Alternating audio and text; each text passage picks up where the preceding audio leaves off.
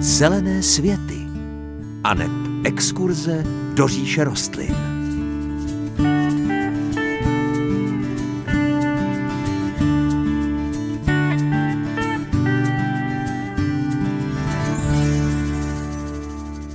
Pěkné páteční dopoledne. V Zelených světech si často povídáme o novinkách, moderních postupech i názorech. Dneska to bude trošičku naopak. My se vydáme proti proudu času, abychom se mohli pomazlit s češtinou.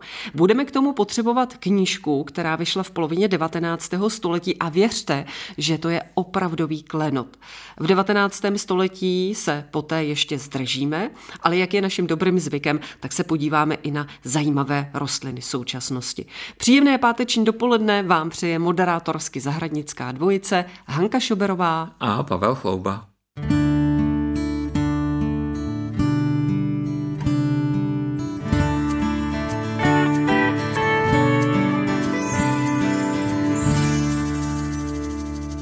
V zelených světech se budeme věnovat jednomu z dotazů, který nám přišel Dobrý den, obracím se s dotazem na rostlinu přísavník trojlaloční. Zajímá mě jeho použití, výhody, nevýhody a jeho rozmnožování. Mám starší chalupu s odlupující se vápenou omítkou a vlhkým zdivem.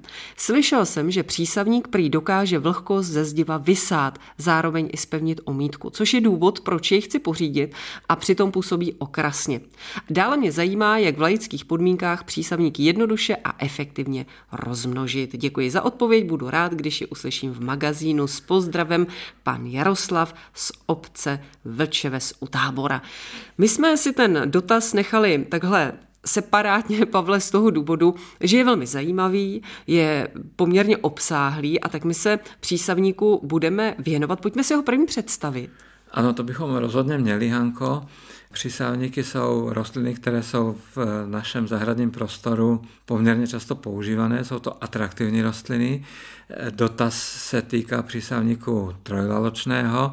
Já bych v tom začátku toho povídání je představil obecně, protože vlastně pracujeme se dvěma druhy, které jsou si částečně podobné, ale přeci se jenom v některých věcech liší. Ten druhý je přísávník pětilaločný nebo pěticípy. Lidově se tato rostlina ještě nazývá loubinec nebo psí víno, takže ať se zvolí jakékoliv jméno, tak vždycky se jedná o ten eh, samý stejný rod. Oba druhy jsou eh, velmi aktivní, co se týká rychlosti růstu tak jako nakonec všechny popínavé rostliny, protože popínavost vznikla jako konkurenční schopnost eh, dostat se rychleji ke světlu, než mají ty ostatní rostliny. Takže když si vysadíme přísávník na dobré místo, tak můžeme čekat poměrně dynamický růst a velmi silný a poměrně rychlý efekt.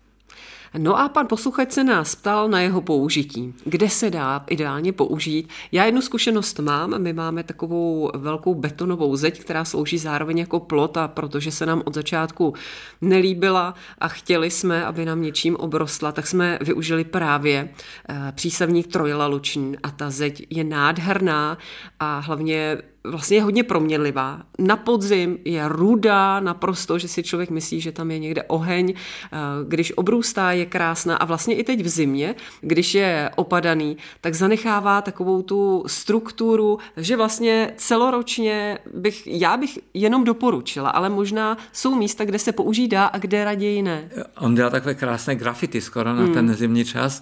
Já, já mám eh, tuto rostlinu moc rád a Hanko, to, co máte vy na té betonové zdi, tak to je přesně to, na co se pan posluchač eh, ptá. Eh, je to rostlina, která je moc hezká, tak jak říkáte, i v období rašení, i v období plného leta, tmavě zelené listy. Během léta ta rostlina kvete, což teda není úplně dobře patrné na první pohled, protože ty kvitky jsou spíše malé a nenápadné. Ale když se postavíte k té zdi v období kvetení, tak je tam slyšet bzukot eh, včel, je to velmi atraktivní rostlina pro včelky. Takže pro někoho je to dobrá zpráva, pro někoho je to zpráva horší trošku, protože ne vždy to je žádoucí, když třeba eh, v rodině jsou alergici na eh, včely štípnutí, tak mohou mít přirozený strach, jestli se náhodou něco nestane. Já myslím, že většinou se nestane, ale je dobré o tom mluvit, aby to každý věděl. No a co se týká toho dotazu, jestli teda možno vysadit ten přísavník k té chalupě, tak nepochybně ano. ale není to úplně tak, jak by možná si pan posluchač přál, aby to vyznělo. Rozhodně přísavník nemá schopnost z toho zdiva vysávat vlhkost.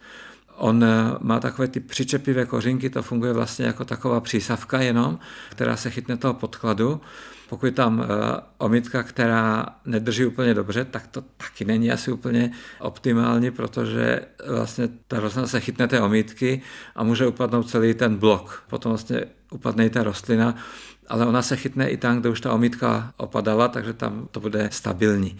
Na druhou stranu je ale potřeba dodat, že přísavník, který je vysazený u zdi, u betonové zdi, u domu, tak působí vlastně velmi dobře, protože on na to, aby mohl žít a fungovat, tak on potřebuje velké množství vody. Tu vodu si bere z půdy a vlastně vysušuje ten prostor v okolí té stavby. Takže on z tohoto pohledu funguje velmi dobře.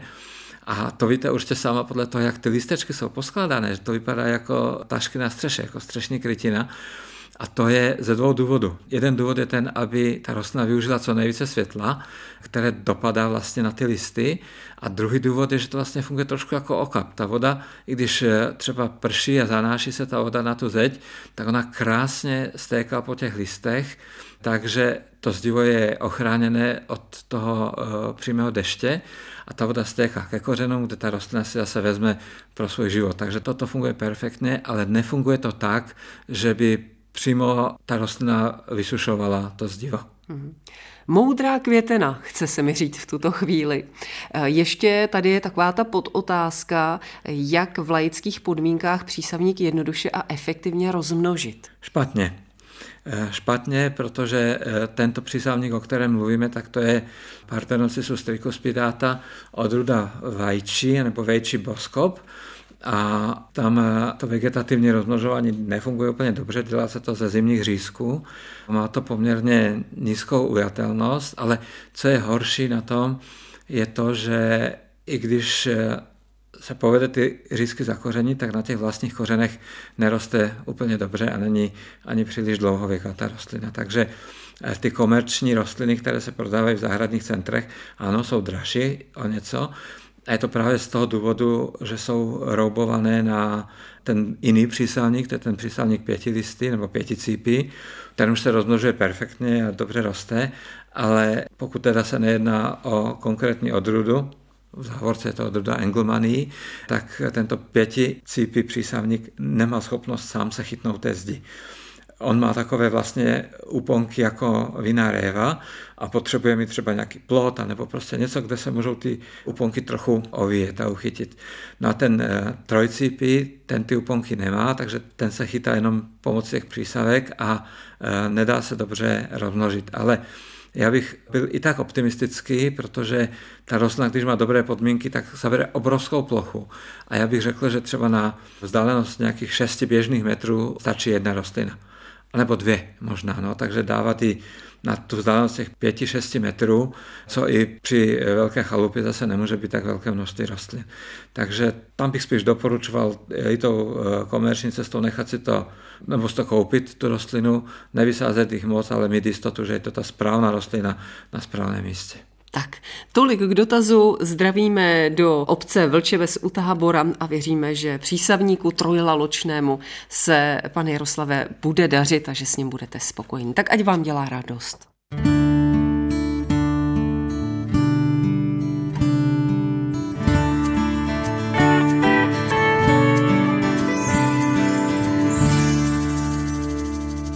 dnešních zelených světech v samém úvodu jsme slibovali, že se budeme po nějakém čase opět mazlit s češtinou. Budeme číst z knížky Počátkové rostlinosloví, psáno s dvojitým V, rostlinosloví, z roku 1848 a autorem je Jan Svatopluk Presl. Tak tady je malá ukázka. Zemčata, tež zampáky, kobzole, bobáky a další jmenovaná dozajista zasluhují první místo mezi všemi bambulinami, protože u velikého dílu Evropy a starého světa ve množství převelikém se sázejí. Pochodiť z Ameriky, kdežto netoliko rastau na kordilerách peruvských a na čílských, nébrž nalezena byla i ve Virginii roku 1584. Na kordilerách Ameriky jižné obratníkové sázejí se ve výšce mezi 15 a 18 sáhy nad mořem. V našem podnebí jdou na horách švýcarských až do výšky 750 sáhův a převyšují tedy pásmo ječné a všeho obilí, takže by odrodek raučí, čili rychlíky, i na Islandě mohly se sázeti. Kořeny rozdílných auronův, aurum, sázejí se mezi obratníkoma jmenovitě v Ázii a Americe a obzvláště na ostrovech Okeánu Velikého, kdežto užovník jedlí, Caladium esculetum, táro onde kálo jmenovaný, obyčejnou jest národa potravou. Méně všeobecně sází se také protisečná taka pinifatida, NP, na Madagaskaru, archipelágu aziatském a ostrovech obratníkových na moři Jižném. Na ostrovech posledně jmenovaných sázejí také kapradí, hasivku jedlou, Pteris esculenta. Tolik Ivan Mls a ukázka z knížky Počátkové rostlinosloví. Pavle, proč jste tuhle knížku vybral? Eh, tak Hanko, já jsem měl eh, těch důvodů víc, ale asi ten nejsilnější je opravdu takový ten mazlící s tou češtinou, protože to je kniha z roku 1848, to bylo období takového začátku toho obrozeneckého hnutí, eh, kdy vlastně eh, z Němčiny se hodně slov převáděl do češtiny. Tato slova eh, byla nová, musela vzniknout a myslím si, že tato kniha, kromě toho, že je zahradnicky botanicky zajímavá, tak je i takovým jakoby dokumentem toho, jak se vyvíjel náš jazyk, naše čeština. A my, když si třeba říkáme, že slova, která teď používáme, že jsou nová a že jsme je před 15 nebo 20 lety neznali, omlouváme to tím, že jazyk se vyvíjí, tak tady je ten důkaz ještě silnější, jak ta čeština naše milovaná zněla v tom období poloviny 19. století. A myslím si, že i to samotné je nesmírně zajímavé. Určitě. A my se budeme tomuto textu za chviličku věnovat. Přijďme ještě poděkování Ivanovi za to, jak ten text bravurně zvládnul. Tak díky. Některá slova textu dnešního mazlení s češtinou mě skutečně pobavila. Já předpokládám, že bambulíny je výraz pro hlíznaté rostliny. Taky jsme ale slyšeli některé názvy rostlin, které možná naši posluchači úplně znát, Pavle, nebudou. Eh, tak já bych řekl, Hanko, že to tak přesně bude. Už vlastně na začátku jsme slyšeli několik eh, jmen pro naše tradiční brambory. Eh, pro mě to byly eh, z velké části slova, která jsem předtím neznal, takže myslím, že z toho ale posluchači pochopili jasně, že se jedná o brambory z toho textu. Ale nicméně ještě tam padly nějaké eh, jiné názvy rostlin, které jsou zajímavé. Mně to tak přišlo, že bychom za tím mazlením si mohli popovídat i o těchto rostlinách, protože si to zaslouží mají zajímavý příběh a jsou to slova jako třeba Aaron nebo Arony tam padlo, eh, potom latinské jméno rostliny, která byla označena jako Caladium esculentum, další hliznatá rostlina, která se pěstuje, nebo spíše pěstovala ještě dávno v tropických eh, oblastech, tak ta se jmenuje Taka, Taka pinatifida, to tam také zaznělo. No a potom eh, ještě jsme slyšeli, že existuje nějaká rostlina, která se jmenuje hasivka jedla, té kapradí. O té si už teda povídat nebudeme, ale navrhuji, abychom ty ostatní rostliny eh, z tohoto textu trochu probrali a přiblížili našim posluchačům. Hmm. Aaron, Pavle, co to je? Aron je rostlina, která eh, se vidí i v naší přírodě. Občas eh, v takových těch teplejších oblastech nebo v lužném lese roste Aron, Arum maculatum, roste, rostlina se zajímavými listy, pěknou kresbou, ale eh, myslím, že bychom mohli mluvit o této rostlině jako o té, která dala název celé čeledi, čeledi aronovité. Není tak dávno, kdy jsme ji vzpomněli v souvislosti s Monsterou, o které jsme se bavili na sklonku minulého roku a to je také rostlina z této čeledě. Caladium esculentum. Co si pod tím představit? To vypadá jako Dexem po šupoplex pomalu, že? Je to velmi takové znělé slovo. Kdyby si naši posluchači třeba zadali tento název do nějakého internetového vyhledávače, tak by to přehodilo k jiné rostlině, protože Caladium esculentum se už eh, nepoužívá. Dnes se tato rostlina nazývá také velice hezky kolokázia esculentum. Já bych jenom doplnil, že to slovo esculentum z latiny znamená jedli, takže je to eh, jedlá rostlina, eh, je to mohutná bylina, která roste v tropických oblastech na březích řek a v takových mokřadech, půdě, která bývá trvale mokrá. To velmi eh, dekorativní rostlina, vytváří takové řapikaté listy, které mohou být až 150 cm veliké za optimální okolnosti ale ty listy nejsou hlavním důvodem pěstování. Eh, pěstuje se kvůli velkým hlízám, které tvoří v půdě a ty můžou dosahovat až eh, hmotnosti kolem 5 kg, takže to je opravdu taková macatá eh, rostlina. No a ty hlizy jsou jedlé a v některých oblastech světa patří v podstatě k nejdůležitějším potravinám, zejména pro chudé lidi, kteří nemají možnost pěstovat zeleninu na svém vlastním pozemku, tak si chodí sbírat tyhle ty hlízy do volné přírody, kde těch rostlin roste dostatek. Já si vzpomínám, že ještě nedávno jsme mluvili o tom, že prakticky všichni zástupci této čeledě se vyznačují jedovatostí. Tak jak je to v tomto případě? No, tak to vypadá jako, že jsem si na sebe upletl pěkný bič, protože v jednu chvíli říkám, že jsou ty rostliny jedovaté a potom eh, druhým dechem doplním, že jsou jedlé ale obě části této věty jsou pravdivé. Jedovatost eh, v kolokázi je docela silná, protože eh, celá rostlina obsahuje kyselinu šťavelovou, která eh, může být pro člověka ve větším množství velmi nebezpečná, ale na druhou stranu platí i to pravidlo, že když je tato rostlina alespoň vysušená, anebo dobře tepelně upravená, když se vaří minimálně hodinu, tak ta kyselina šťavelová se zcela rozpadne a z jedovaté rostliny se stane rostlina jedla a velmi užitečná. Dělá se to tak, že eh, se nakrájí a vaří se v osolené vodě minimálně hodinu. Získáme hmotu hodně škrobnatou, která obsahuje velké množství vápníku a fosforu. A když to srovnáme s jinou hliznatou rostlinou, jako jsou třeba brambory, tak těchto látek je tam více než v bramborách. A je to tak dobrá hmota, že se dokonce používá i e, v kojenecké výživě. Vlastně jako první jídlo které se předkládá kojencům po mateřském mléku. V textu, který jsme slyšeli před chviličkou, zazněl taky název Caladium bicolor, tak bych si představila nějakou dvoubarevně kvetoucí rostlinu, ale možná se mýlim. No, Hanko, možná, že se ani nemýlíte, ty květy asi budou dvoubarevné, protože to je takový typický toulec, hronovitý, takový zeleně žlutý, ale Caladium bicolor se nepěstuje kvůli květům, ale pěstuje se kvůli listům. To je rostlina, která si to svoje jméno zachovala. My jsme Caladium bicolor viděli spolu, když jsme byli na Floriade v Holandsku. Eh, na takovém jednom ostrovku ve skleníku byly vystavené různé odrůdy. To jsou rostliny, které mají velké listy, které jsou velmi variabilní a ty listy jsou moc hezké, protože jsou v různých barvách, třeba červený list s žlutými skvrnami, nebo zeleno-červeno-bílý list. Je jich celá řada odrůd těchto eh, kaládí a pěstují se jako krásná Eh, velmi zajímavá pokojová rostlina. Nějaký ličtější název neměl byste pro nás? Uh, klidně, Hanko, nemám problém. Místo Caladium bicolor je to Caladium dvoubarevné. ano, aby, aby to nedopadlo jako v období, kdy bratři Preslové, mimochodem o tom budeme mluvit za chvilku, eh, vymýšleli názvy rostlin, tak mnoho těch druhů, které jsou exotické, tak mají počeštěné jméno, to původní latinská. Hmm. Bicolor znamená opravdu dvoubarevný.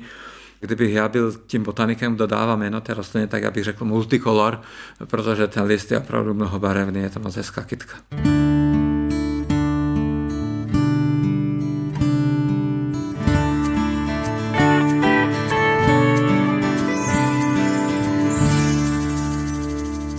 My se po písničce ještě vracíme k rostlině, která se jmenuje Caladium bicolor. Představovali jsme ji. Pavle, snad ještě v krátkosti pěstování? Já ještě teď musím doplnit eh, jednu informaci. Já jsem eh, si neuvědomil při tom, jak jsem poličťoval ten latinský název, že existuje i české jméno, není úplně obvyklé, ale v paměti mi vyklíčilo, ještě se jí říká této rostlině užovník. Takže teď už víme, že můžeme použít i slovo kaládium, i užovník a měli bychom si představit to pěstování, protože je svým způsobem specifické a e, někteří začínající pěstitelé by mohli být malinko zklamáni tím vlastně, jak e, užovník nebo kaládium v přírodě funguje. Samotné pěstování složité není. Je to rostlina, která má ráda vlhkou půdu, živnou a humózní. To, že je vlhká, neznamená, že by mohla být trvale mokrá. To nesmí nastat. Musí být ta půda vždycky dobře propustná, takže když ji zalijeme, tak musíme vidět, jak ta voda pěkně proteče a nezdrží se kolem toho kořenového krčku. Je to rostlina tropická, takže bychom jim měli dát teplotu minimálně kolem 20 stupňů, 25 stupňů by bylo ideálních.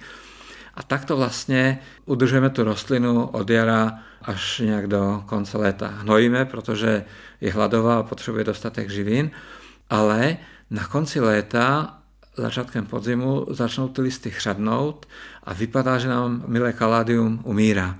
Ale ono neumírá, ono vlastně nám ukončuje svůj životní cyklus. Energie z těch listů se dostává do těch lízek a listy zcela seschnou a zmizí.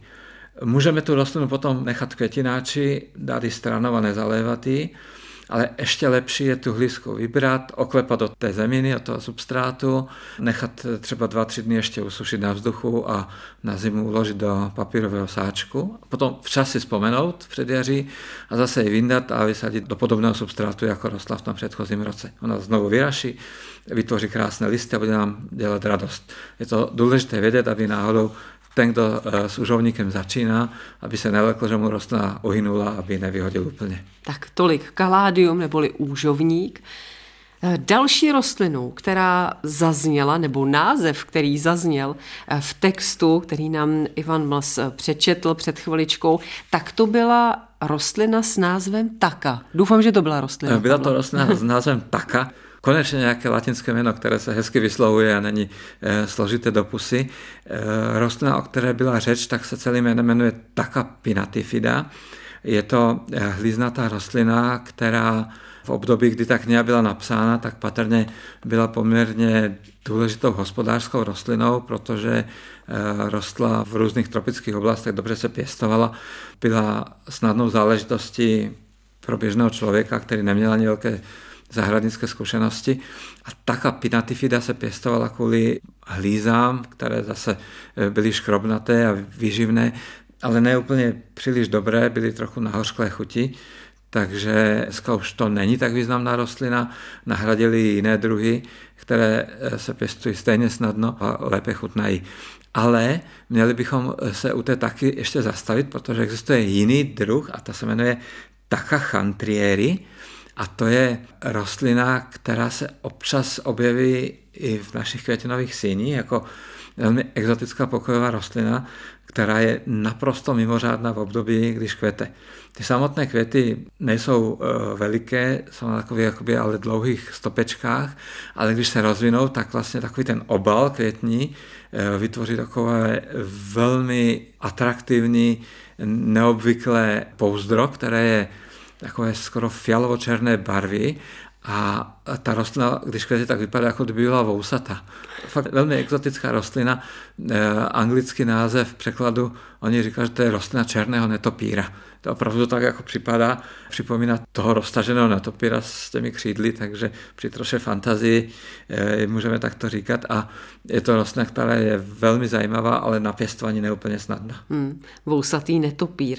E, no, pěstování, dostaneme se k němu. Já snad připomenu jenom pro ty z vás, kteří jste přišli k zeleným světům teď, že si povídáme o rostlinách, které zmínil ve své knižce počátkové rostlinosloví Jan Svatopluk Presl, a to už v roce 1848. Taka, to je rostlina, o které se bavíme teď. Eh, to pěstování, Pavle, narazili jsme na něj. Jak se pěstuje taka? Eh, to pěstování je velmi specifické, protože taka je rostlinou pralesní a díky tomu, že roste eh, v podrostu nad baldachinem velikých stromů, tak je to rostlina, která je silně stínomilná, potřebuje hodně vlhkosti a potřebuje humozní živnou půdu.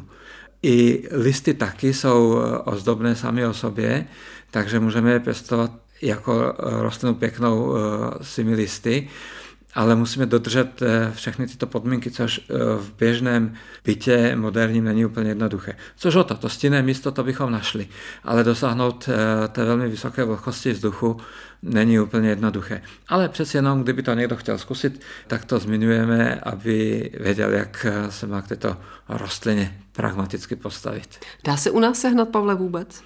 Občas, eh, já jsem ji občas viděl v nějakých květinářstvích, rozhodně to není rostlina, která by byla eh, v denním sortimentu květinových síní, to ne, ale vzácně se vidět dá. A předtím, než jsme se pustili do tohoto natáčení o této rostlině, tak jsem se to prověřoval na internetu. Jsou prodejci, kteří prodávají semínka. To si myslím, že je ještě složitější dopěstovat ze semínka tu pěknou kvetoucí rostlinu, ale pro velké nadšence by neměl být problém eh, i sehnat, kdyby se hodně snažili.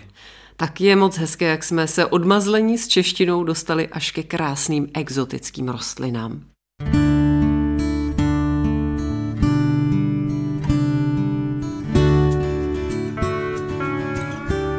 A to už je z dnešních zelených světů všechno. Ještě připomenu adresy, jakými se s námi spojit. Můžete buď psát na Český rozhlas u Třílvů 1 370 01 České Budějovice, možná pro vás bude jednodušší e-mail zelené svety zavináč cb.rozhlas.cz anebo zatelefonujte na 22 155 44 33. To je náš rozhlasový záznamník, na který můžete nadiktovat svůj dotaz. Příjemnější a veselější život s rostlinami vám od mikrofonu Zelených světů pro dnešek přejí Hanka Šoberová a Pavel Chlouba.